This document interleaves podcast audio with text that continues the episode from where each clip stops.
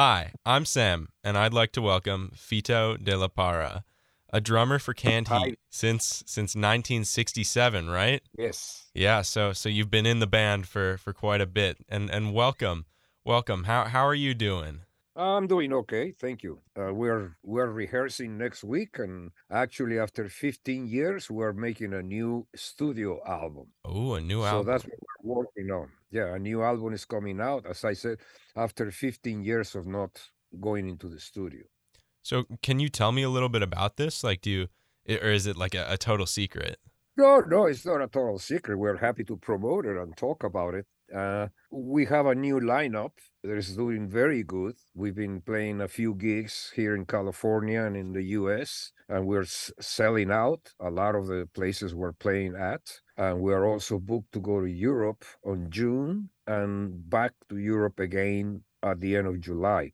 So we are we're very active right now, and as I said, we uh, we were very happy with the new lineup, as I was mentioning, and then the idea came to take advantage of this time of our lives to make another studio album. It may be the last one we make. We don't know. We're calling it the final vinyl. Oh, wow, that's And it's going to be a, vinyl, a vinyl, but also CDs. Probably we'll we'll release some CDs too. But it's mainly a a a project to to be a vinyl, which is happening now. And you know, I've always liked vinyl. It, it sounds much better, and it looks wonderful. You can put art and the covers and history of the band, liner notes, etc. You know, Yeah. so that's that's what we're working on, and uh, we're very happy with the new lineup. And uh, so far, we're already we've done already eight songs, and we're very happy with the what's coming out. So Yeah. get ready for in a few months. We'll we'll we'll see a new Canned Heat album. Oh man, that that's really cool. I, I'm excited for that. I, I know I'm definitely like a fan of vinyl music. Um, so I, I I'm looking forward to like seeing another physical, you know, like physical album. Um, that, that- I think that's really great. Yeah, yeah, that's good. We're very happy about it too, and we're you know working hard. Yeah, yeah. Well, I mean, I I noticed in in Canned Heat, uh, one thing that you guys have done um throughout the years is a, a lot of your band members have had these nicknames, right? Like like the Yes. bear, Fito, um, Yeah, yeah. the owl. Yeah. Where did that come from? How did that how did that come about? That was, that was actually our manager's ideas. I uh, my my nickname Fito is actually uh, Fito is short for Adolfo. That's my real name, Adolfo. Adolfo or Rodolfo in Latin America and Spain, they call us Fito. You know, it's Mhm. like Richard Dick. You know, Yeah. William Bill, you know, it's like that. It's, it's mainly, it's not like a nickname, it's mainly a short. Short for Adolfo is Adolfito, you know, they call us Fito. So uh, that's actually not a nickname, but I already had it because, I, you know, since I grew up, since I was a kid, they called me Fito. Uh, then I guess the managers wanted to find some kind of uh, something to attract more people and make the band popular and make it funny or I, I I don't know you will have to ask them actually. But the idea came to start putting uh, nicknames on the band members. Uh, you know musicians and, and in general friends we like to mess with nicknames uh, always. And amongst musicians we use it a lot hmm so all of a sudden, the big fat guy with the 300 pounds and the big beard, that was the bear because he looked like a bear. And then the sunflower, if you see some pictures of him playing the guitar, the way he used to move and shake, and with his long hair and blonde, he looked like a sunflower. Uh, if you see my book, I have a book called Living the Blues. There are a hundred pictures in that book, and one of them is with with Henry looking like a sunflower. Oh, so there it is. That, that that was his nickname, the sunflower, because of how he looked himself and how he positioned himself with the guitar. He Oh. looks like a sunflower. You know, it's, it's amazing. And then Larry Taylor, I, I guess, became the mole. I, I don't know how they came up with that one, but he does look like a mole a little bit. so I guess it was the way he played too. You see, it's, it's the way these characters play. Larry used to pull his teeth out like uh, move like that. So there it is, just like a mole. Oh, so there was the mole. And then Alan, Alan could hardly see. He was, uh, he got, you know, was almost uh, legally blind. So we called him the blind owl. I guess because of the big glasses he used, and he looked like an owl. You know, the big blind owl. So that's basically how the ideas of the nicknames came out. And uh, according to Skip Taylor, when he came to see the band first, to you know to manage them. He noticed how badly dressed they were and how funky and and you know they were they were a blues band. They didn't really care about popularity and stuff like that. So I, I guess Skip said, well, you know, these guys sound great and they have a, a good thing with a big fat guy in the front and all that. But, you know, they look awful. So we're going to have to try to get some nicknames or something to make them look more attractive to, Wow. the, to the people.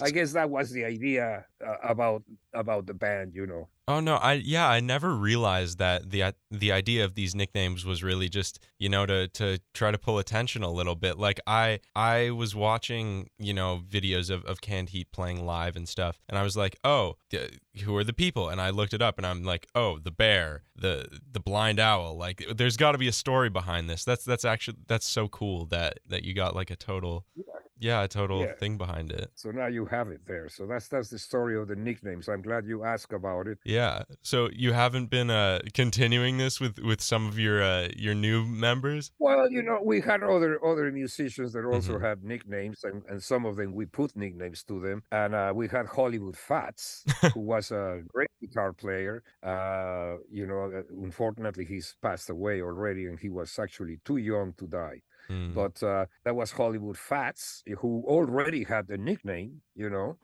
And uh, gosh, I'm, I'm thinking about other guys. I think the nicknames were ba- basically from the classic lineup. yeah, yeah. Uh, we we probably have a few nicknames from new guys that have come in and out Mhm. later on. But the main nick- nick- nicknames were those, you know, the sunflower, the blind owl, Uh, yeah, and the bear. Of course. that that's so cool though that you guys had like a total a total thing. Like that is that is canned heat. You're you're named after well you're you have these nicknames. I I just think that's that's really great. Well, that's great. I'll tell my manager what you said. He'll probably feel good about. it. Yay. well, I, I know you guys played a lot live, including at the, the very famous Woodstock Festival. And I was just wondering, was that known like was that as great as it's known to be, or was that just another like live gig? No, absolutely, absolutely. It was not just a live gig. It was a cultural event. It was a statement of our generation of what we wanted done. We wanted peace. We wanted equality. We wanted equality for women, for minorities. A lot of the struggle that is going on right now again. But we were, I guess, we were in another state of mind then, and uh, we were young. We were together, and we wanted to. uh, One of the main things we wanted to stop the war in Vietnam. hmm So that was the whole thing about peace and love. Peace and love was the message. Uh, Woodstock was not just a gig, it was the gig. Yeah. Well, what was your experience like at Woodstock? Oh, well, in the beginning, I didn't want to go. Uh, we were going through some changes. Our guitar player, Henry, had just quit the week before. Oh wow. And we had we had just hired Harvey Mandel to you know right there on the stage yeah we we actually hired him invited him to sit in because henry wasn't there we were playing at the fillmore west the week before woodstock and then we were playing at the fillmore east just a few days uh, uh, two two days before woodstock. So uh we were not doing very good at the time and uh because we just lost our lead guitar player. Harvey was an excellent player and he knew our music so there was no problem changing but still you know the vibe was not the same and we were hurting in a way. And uh and i didn't know what woodstock was i you know i was a recently arrived immigrant from mexico and uh, and I was just very happy to be in this band, you know, playing blues music and becoming quite popular. My manager came to my room in the hotel and physically dragged me out of bed and convinced me, you know, he comes and wakes me up and goes, "Turn the radio on, turn the TV on. Look at look what's going on. There's half a million people over there. This is going to be the biggest gig you've ever played." And I'm just basically saying, "What the hell? I don't even know what Woodstock is. What what is this? You know?" So finally, he convinced me to go, and I, you know, put my T-shirt on, grab my little bag with my drumsticks, a couple of joints, and a towel, you know, and and and and we head on to White Kills, New York, where the airport was, and you know, the rest is history. You know, we got the helicopter, and the whole the whole thing happened. Oh, you got helicoptered in? we were waiting in White Kills, New York. There's a small little town close to Woodstock, and it had an airport. We are all tired, we're all beat up and stuff, and we're not feeling very good. I'm laying down in the tarmac, you know, just waiting to see something happening.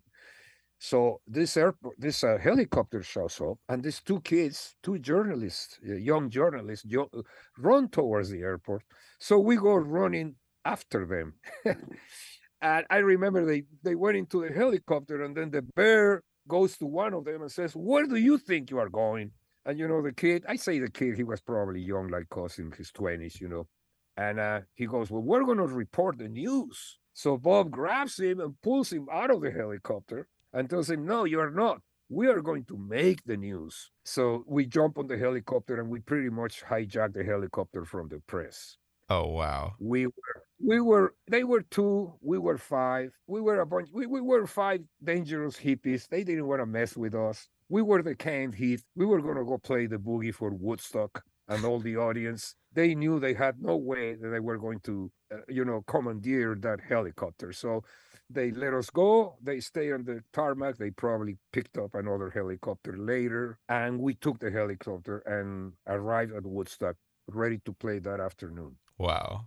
Well, that that must have that must have been absolutely terrifying, right? Going in and playing for five hundred thousand people. Like I'm I'm guessing at, at the Fillmore, it wasn't quite that many that that you played to. Well, every gig has its own personality and its own thing. hmm Uh, terrifying is not a word I would use. We are professional musicians. We were all being on the stage for many years already. I started playing professionally since I was 13 years old. Same thing with Larry Taylor and the other guys in the band. Uh, so terrifying, no. Actually, we were very happy to be there, and you know, three of the guys were high on acid. Uh, my uh, my manager actually signed the agreement for the film, loaded on acid on the stage as No we were way. playing. So you know, I mean, those were the times, you know, when Yeah. they sign a contract, a contract as the band is playing on the stage, high on acid, signing the, the film contracts and stuff. So you know, that was uh, that was some of the stuff that was going on in Woodstock. Wow, that's hilarious. well, was that was that your favorite live thing you've done, or have you done like other live live shows that that you've liked more?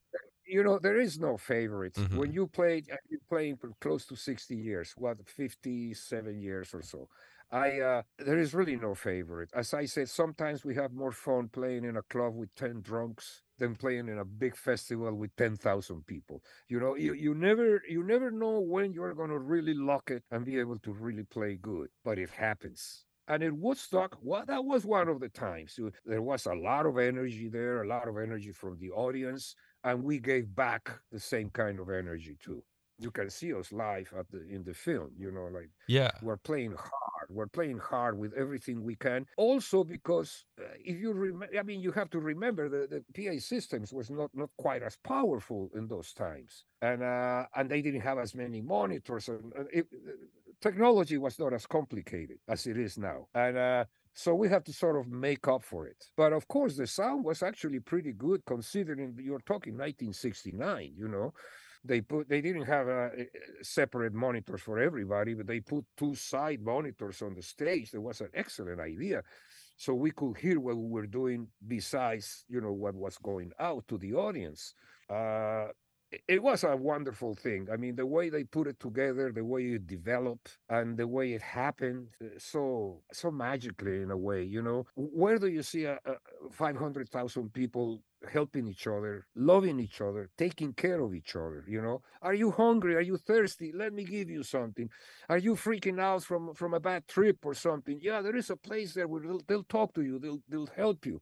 Everywhere, everywhere there was there was friendliness in the middle of the chaos. You see, it was chaos. It was mm-hmm. chaotic, of course. The promoters didn't expect five hundred thousand people. They expected maybe a hundred thousand at the maximum. You know, it got to the point where the fence went down and they just let everybody in for free. Yeah. And that will never happen again. Not with this era that we live in, so metalized and so capitalistic in a way, you know. Yeah. Yeah. Uh, that would happen. Then, I mean, you have to remember too that there was another, several other Woodstocks. Uh, almost every 10 years, there's been a recreation sort of the Woodstock Festival, but none of them have been like the original. They Mhm. try to make it again and they just mess it up. I mean, that Woodstock 99, I don't know if you've seen the, the, The- film. Yeah. They Yeah. That call it was. the train wreck.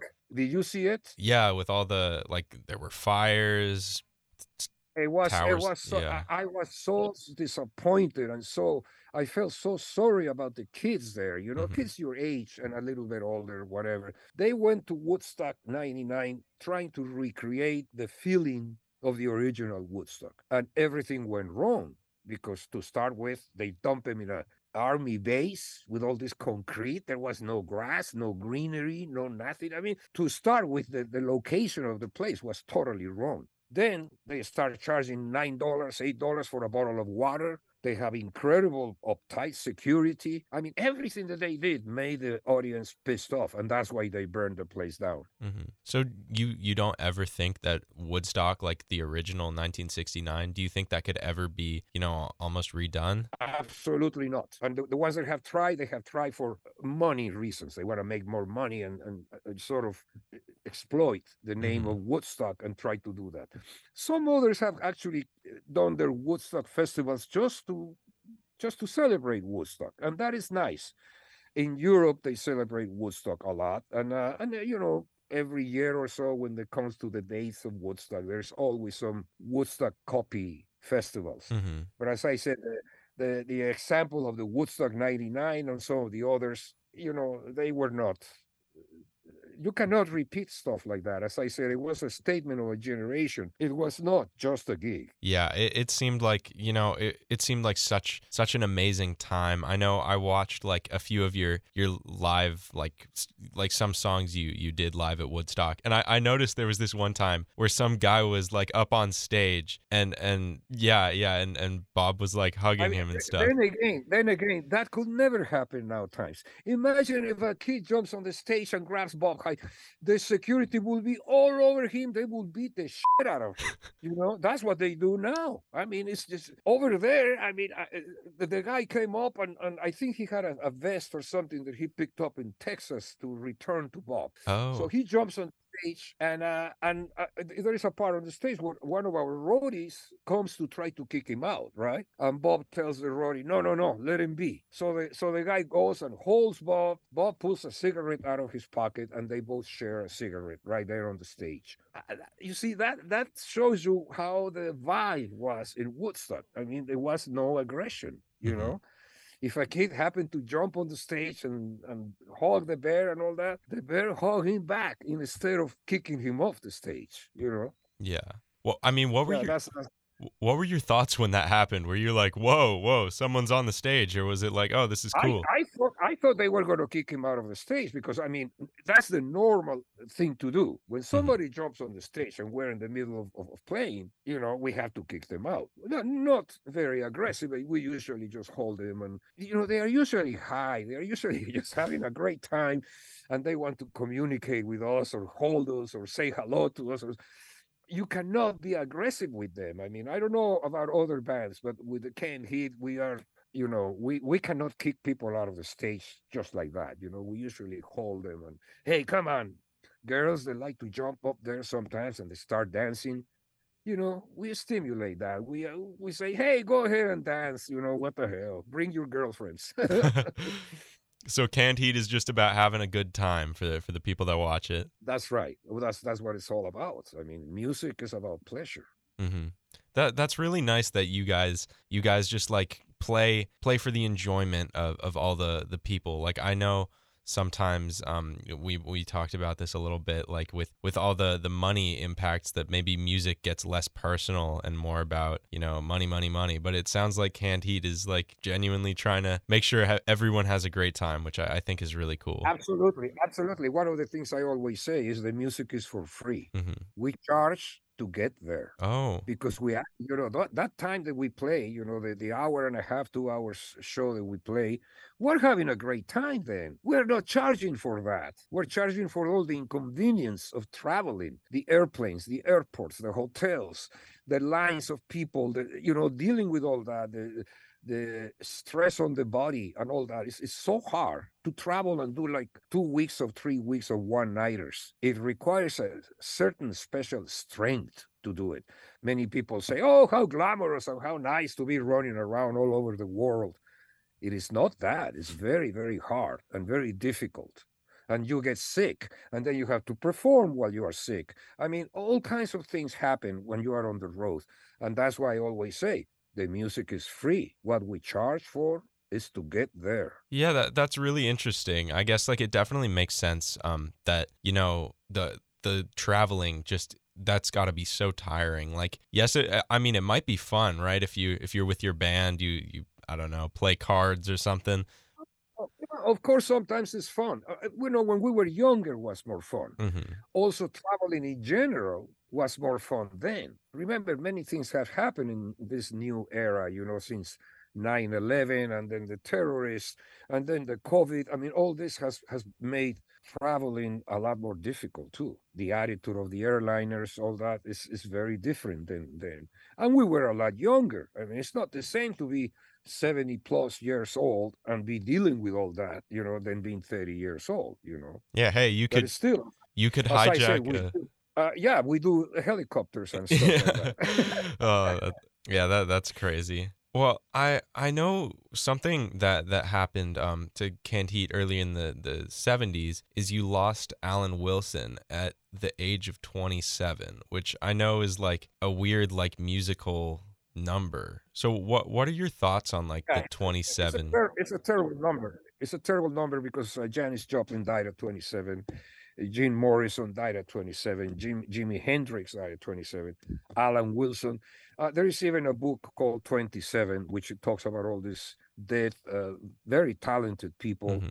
I mean, I don't know. uh, You know, I've never been a fan of suicide or self destruction. And uh, I just don't know where they were at. All these people that killed themselves that young, they they robbed themselves from a life, and they robbed all of us from all that talent they could have given us. Mhm. You know, I think it's the most stupidest thing in the world to destroy yourself when you're that young Yeah. things change. I, I- don't know how bad they felt at the time or how whatever their mind was telling them, but uh, things change. Things never stay the same. Mhm. If you're miserable one day, you know, the next day may be okay. You know, uh, I don't know what happened. I, it's, it's very hard. In, in the case of Alan, for example, is the one I know the best. Uh, he was a very depressed individual. He was probably clinically depressed. And, uh, uh, you know, I guess it, it was just uh, nobody could deal with it somehow. And with, in the case of Jim Morrison, too, and all those other guys. But as I said, I think they made a mistake by dying so young Yeah.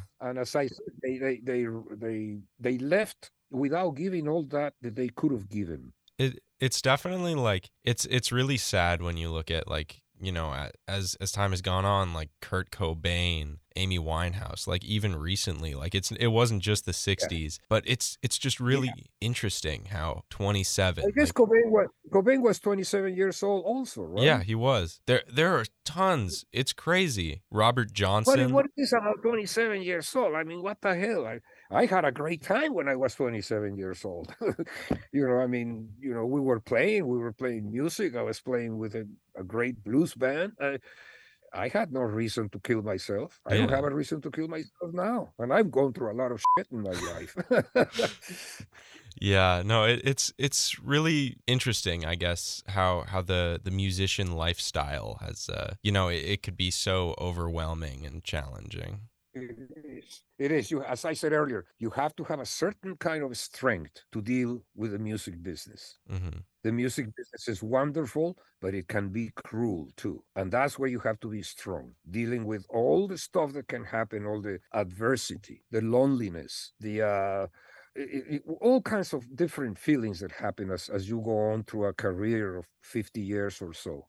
Yeah, it it sounds like you know both a thrilling and like kind of you know uh, hard life. I mean, it. Although I I must say it does sound like a lot of fun at times, like like with your your live Oh yeah, yeah, yeah. Hey, it's got to be. It is a lot of fun sometimes, and even at our age right now, we still party and have a great time sometimes. In general, you you have to be strong, as I said, to deal with the traveling. The eh, we see the Canned Heat is is a very tragic band. Okay, this is not your typical teeny bopper band that became very famous and, and had all these wonderful things happen. We had deaths, we had lack of recognition, we had uh, f- financial problems. We lost all our royalties very early in the band's career.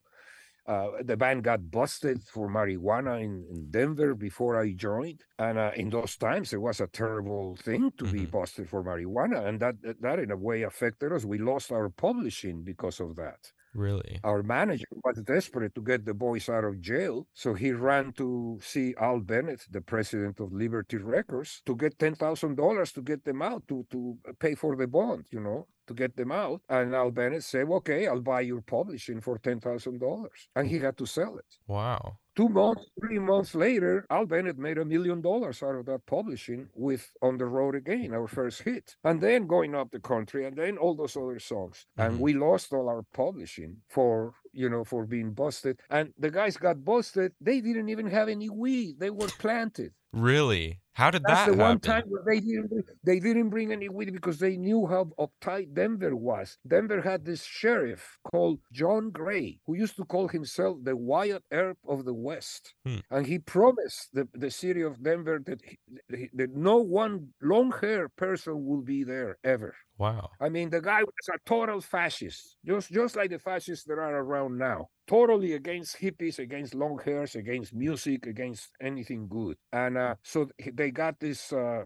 stool pigeon, this uh, informer, to go visit Bob Hite. He knew him, and he planted the weed under a chair in the hotel room. Wow. Five minutes later, the cops break in, already knowing there is weed there, and they bust the whole band. I wasn't there. I joined the band right after the bust. Oh. But I also lost. I also lost my royalties, even if I wasn't on the bust. oh, really? Huh. So I had to, yeah. When I when I joined the band, I had to sign uh, an agreement that even if I was not on the bust, I was willing to give up my share of the royalties. Did did the band getting busted like did that at all affect you wanting to join the band or not? Uh, the bust didn't have anything to do with me wanting to join the band.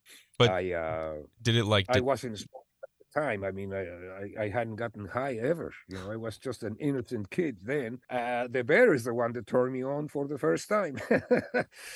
yeah that uh, yeah, yeah, no, no, it didn't have anything to do. Uh, actually, they made the decision to replace the, their drummer while they were in jail. no way. I don't know what happened when they were in jail, but I know they were having some problems already with him. He was mainly a jazz drummer, jazz-oriented guy. He he was not that much into the blues that these guys were playing. That one thing, and then he was also arguing a lot with the manager. They were talking about money and all that. So that time they decided to get rid of him and replace him when they were in jail. and then then that's you came in. in. I came in.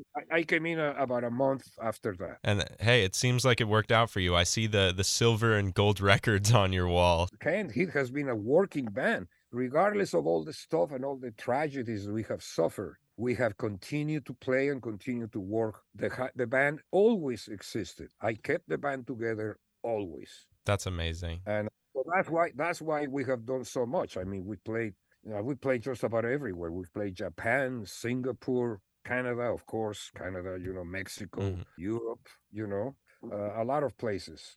Yeah, well that that's amazing, and I'll I'll make sure to to get your record. Thank you so much for talking to me, Fito. This has just been so interesting. Getting you know getting to hear about Woodstock, Canned Heat.